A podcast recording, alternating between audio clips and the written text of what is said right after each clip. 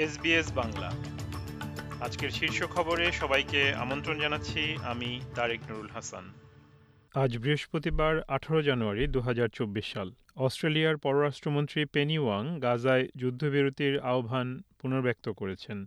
সাম্প্রতিক মধ্যপ্রাচ্য সফরে ফিলিস্তিনি ও ইসরায়েলি নেতাদের সাথে বৈঠকের সময় তিনি এই প্রসঙ্গ তোলেন। সিনেটর ওং আরও বলেন, গত সাত অক্টোবর ইসরায়েলে হামাসের হামলায় জিম্মিদের মুক্তির আহ্বান জানাতে তিনি অস্ট্রেলিয়ার অবস্থানকে কাজে লাগাবেন। সুইজারল্যান্ডে অনুষ্ঠিত ওয়ার্ল্ড ইকোনমিক ফোরামে এই বছর আলোচনার কেন্দ্রবিন্দুতে ছিল গাজায় ইসরায়েলের হামলা। সেখানে জাতিসংঘের প্রতিনিধিরা আবারও অবিলম্বে যুদ্ধবিরতির আহ্বান জানিয়েছেন। হামাসের স্বাস্থ্য মন্ত্রণালয় বলছে, শহরের ভেতরে নাসের হাসপাতাল কমপ্লেক্সের কাছে ইসরায়েলি হামলায় কমপক্ষে সাতজন নিহত হয়েছে এবং গাজায় মোট নিহতের সংখ্যা এখন চব্বিশ হাজার চারশো ছাড়িয়ে গেছে।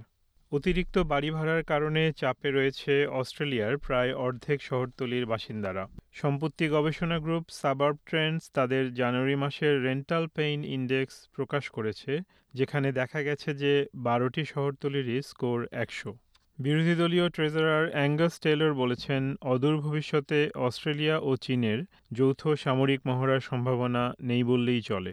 চীনের রাষ্ট্রদূত জিয়াও কিয়ান এক সংবাদ সম্মেলনে চীনের সঙ্গে বিজ্ঞান ও প্রযুক্তি বিষয়ে যৌথ সামরিক মহড়া ও সহযোগিতা পুনরায় শুরু করার জন্য ফেডারেল সরকারের প্রতি আহ্বান জানানোর পরে তিনি এই কথা বলেন। অস্ট্রেলিয়ায় বিদ্যালয়ের শিক্ষা ব্যয় বেড়ে যাওয়ায় এই খাতে নেওয়া ঋণের পরিমাণও প্রায় তিন চতুর্থাংশ বেড়ে গেছে।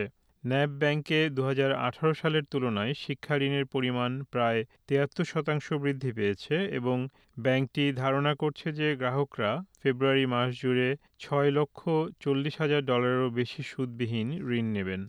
আবহাওয়া বিশেষজ্ঞরা বলছেন, কুইন্সল্যান্ডে গ্রীষ্মমণ্ডলীয় নিম্নচাপ কেমন প্রভাব ফেলবে সে বিষয়ে তারা এখনও অনিশ্চিত। আবহাওয়ার পূর্বাভাস বলছে, সম্ভবত সোমবারের মধ্যে সেখানে গ্রীষ্মমণ্ডলীয় ঘূর্ণিঝড় শুরু হতে পারে।